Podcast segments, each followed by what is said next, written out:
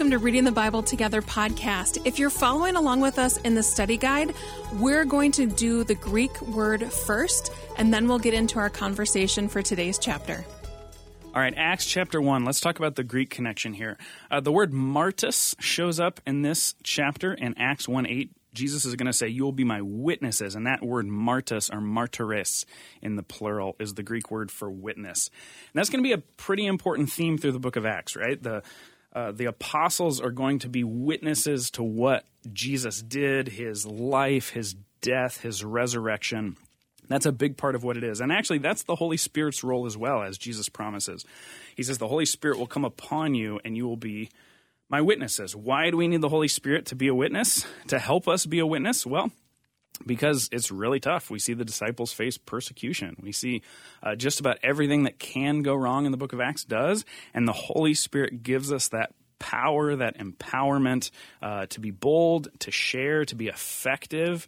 I don't know about you, but I have trouble being effective on my own when it comes to supernatural, eternal kind of deals. We need the Holy Spirit there to help us. So martus means witness, shows up about 35 times in the book of Acts, 181 times in the New Testament. It's a great word. It's an important theme in our book.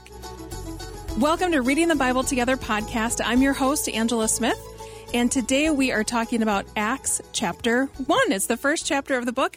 I'm so excited to welcome back. If you listen to the Luke series, then you will know this voice. Or if you listen to Faith Radio, you will know this voice. It's our Faith Radio morning show host, Carmen LaBerge. Welcome, Carmen. Hi, Angela. Thank you so much for having me back. Yes, I'm so glad to have you back and excited to kick off another series. Going through another book of the Bible. It's such a good one. Thrilling, such a good one. Yeah. Yeah, the book of Acts. So we are in Acts chapter 1. So what has stuck out to you in this chapter? Well, I would say that the verse that stands out to me in Acts chapter 1, and I know that Professor Fox highlighted this in the introduction to this entire study, but verse 8 is just really key. You will receive, this is Jesus speaking directly to the disciples before his ascension, you will receive power when the Holy Spirit comes upon you, and you will be my witnesses in Jerusalem and in all Judea and Samaria and to the ends of the earth. I mean, Jesus is making very, very clear that his mission, his part that he's going to play is coming to a conclusion in terms of how the disciples will experience him present in real time. But the mission has clearly not ended. You will be my witnesses. The power that's going to be given by the Spirit has a distinct purpose. Yeah, and the power, really. I mean, it's amazing to see. And I think, you know, if you've been walking with Christ for a long time, you know that you've got power, but to really know that you know that you've got power through the Holy Spirit and the power from the resurrection, I think sometimes this can be something that we don't always tap into as Christ followers, that power. Yeah, I think that's totally right. I think that we think of baptism as a baptism with water, and John says of himself, and then Jesus says of John here in Acts 1, verse 5, for John baptized with water, but in a few days you will be baptized with the Holy Spirit. I think we forget that we're not just repentance of sin, baptism like John gave it. I think we forget that Jesus offers the baptism of the Holy Spirit to his followers, and that the same power that propelled him is available to us. I absolutely think we live disconnected from that reality. Yeah, and when we tap into it, when we become aware of it, it is life changing. I mean, it's life changing. Well, and I think it's uncontrollable, which I think is why, as modern believers, we resist it, because I'm not sure. To be perfectly honest, Angela, that we want to be quite as out of our own control, quote unquote, out of our own minds, like beside ourselves, as sometimes the Christians in the first generation, appear to people. Like they, on some occasions, people regard them as drunk. On other occasions, they're literally possessed of the Holy Spirit. And I think that we want to, we want to look better than that. We want to have more control over our lives than that. I so identify with that. Right? I so get that. Yeah. This just this weekend, I was watching a documentary about Rich Mullins and the way that people were describing Rich Mullins, the former, he passed away in the late 90s. He was a very well-known, very prolific songwriter, singer-songwriter, Christian singer-songwriter. And the way that someone described him is him running headlong toward the edge of the unknown, running headlong into wherever God was leading him, not knowing what was beyond it.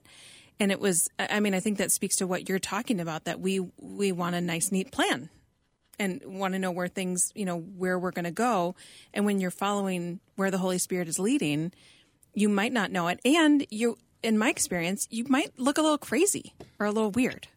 Yeah, the other thing that stands out to me in this chapter is the replacement of Judas with Matthias. And then that's the last time he's mentioned. And I think when we think about the early disciples, the first disciples, we imagine that we know everything there is to know about them and that their whole stories have been told. But Matthias walks into and then off the page. Mm-hmm. And I think that's important as well. This is a mission that belongs to all of the followers of Jesus. It's a mission that that he directs, that Jesus directs and guides. And not everybody in the future is going to know everything about the way God uses you to advance his kingdom purposes in this generation. We don't even know how God used Matthias. We know he used him. I mean, we know he's one of the 12, mm-hmm. but we don't know much at all about the way God used him. Yeah. And I think what's interesting, too, about the choosing of Matthias is we see them cast lots, that they're choosing between, is it Joseph and Matthias? Yeah, Justus. Mm-hmm. And so they cast lots, which made me think back to the series that we did in Daniel, that there were some things like casting lots that were acceptable within Jewish law and within the way that the Jews were operating and trying to follow where the Lord is leading, which I thought was really interesting because that is not something that we would do today to figure out where the Spirit is leading us. Yeah. What would we do today, Angela, to figure out where the Spirit is leading us? You know what? This is before the Spirit came. I mean, this is right. So, right. They have not been anointed with the Holy Spirit yet. So, right. So, I'm just having an aha moment right here. Yeah, that comes in chapter 2. We're getting ahead of ourselves. We're in chapter 1 of the book of Acts, and we're thrilled to be here. So they are utilizing what is available to them at the time. Mm-hmm.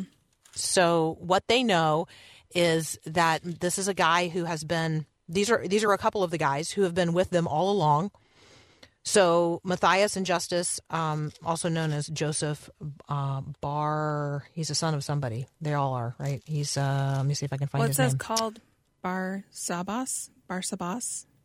Yeah. So Barabbas is son of the father. So Bar Sabbas is something other than known. He's also known as Justus because obviously the name Joseph and the name Barabbas or Bar Sabbas, there's just too many of them. So so this is Justus and Matthias. And our understanding is these would be guys who would have been with them since probably the baptism of Jesus. It would have been present throughout the entire ministry.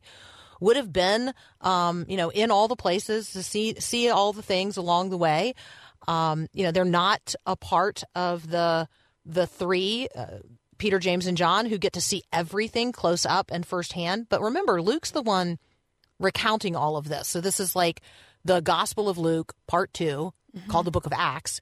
And so this is an orderly account. And so one of the things I think Luke is trying to do is present the details of the story that are important to understanding that this mission is going to carry on regardless of the names of the people involved, because it's about who are the witnesses and what are they witnessing to and about. And the answer to that is Jesus. Right. It's the gospel that they're witnessing to and about. It's not themselves. So their names are almost irrelevant.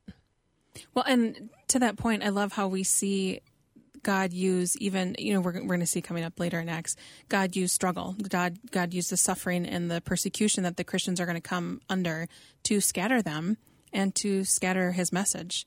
And it was a good reminder that of who's in control. As much as I like to be in control, it's good that I'm not. It's really good that God is in control. of what's happening. I think the other thing in this chapter that stands out to me, Angela, is the ascension, right? Mm-hmm. They're standing there and Jesus is taken up before their very eyes, and a cloud hides them from their sight. So they're standing there. They've been obedient. They've gone back to Jerusalem. They've waited. Here they are now standing at this particular precipice, and Jesus has issued, Luke's version of the Great Commission, sending them from here to be witnesses in Jerusalem and then Judea and Samaria and to the ends of the earth. And then he's taken up before them, before their very eyes, and a cloud hides him from their sight. We call it the ascension. I think it's hard to imagine what that moment would have felt like. Right? There's that awe. Mm-hmm. There's a moment of dismay, I suspect. And then there's the recognition that he's not coming back right now. Like, he's coming back. We get the promise of the second coming in the appearance of the angels who show up. But we don't get Jesus back in real time in the way that they have walked with him and talked with him along the way each and every day for 3 years.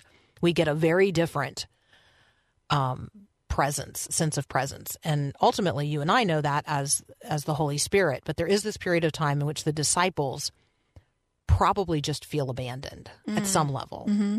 Because even earlier in the chapter, before he ascends, they are saying, Lord, has the time come for you to free Israel and restore your kingdom? So they're still looking to that. Absolutely. Well, Carmen, thank you so much for taking the time to just chat about Acts chapter 1. Absolutely. What a joy. Well, thank you for joining us for Acts chapter 1. Make sure that you subscribe to the podcast so you don't miss any episodes, and we'll see you next time for Acts chapter 2. The Reading the Bible Together podcast is a production of Faith Radio and Northwestern Media. Hosted, produced, and edited by Angela Smith. If you've enjoyed this podcast and want to hear more, consider financially supporting Faith Radio.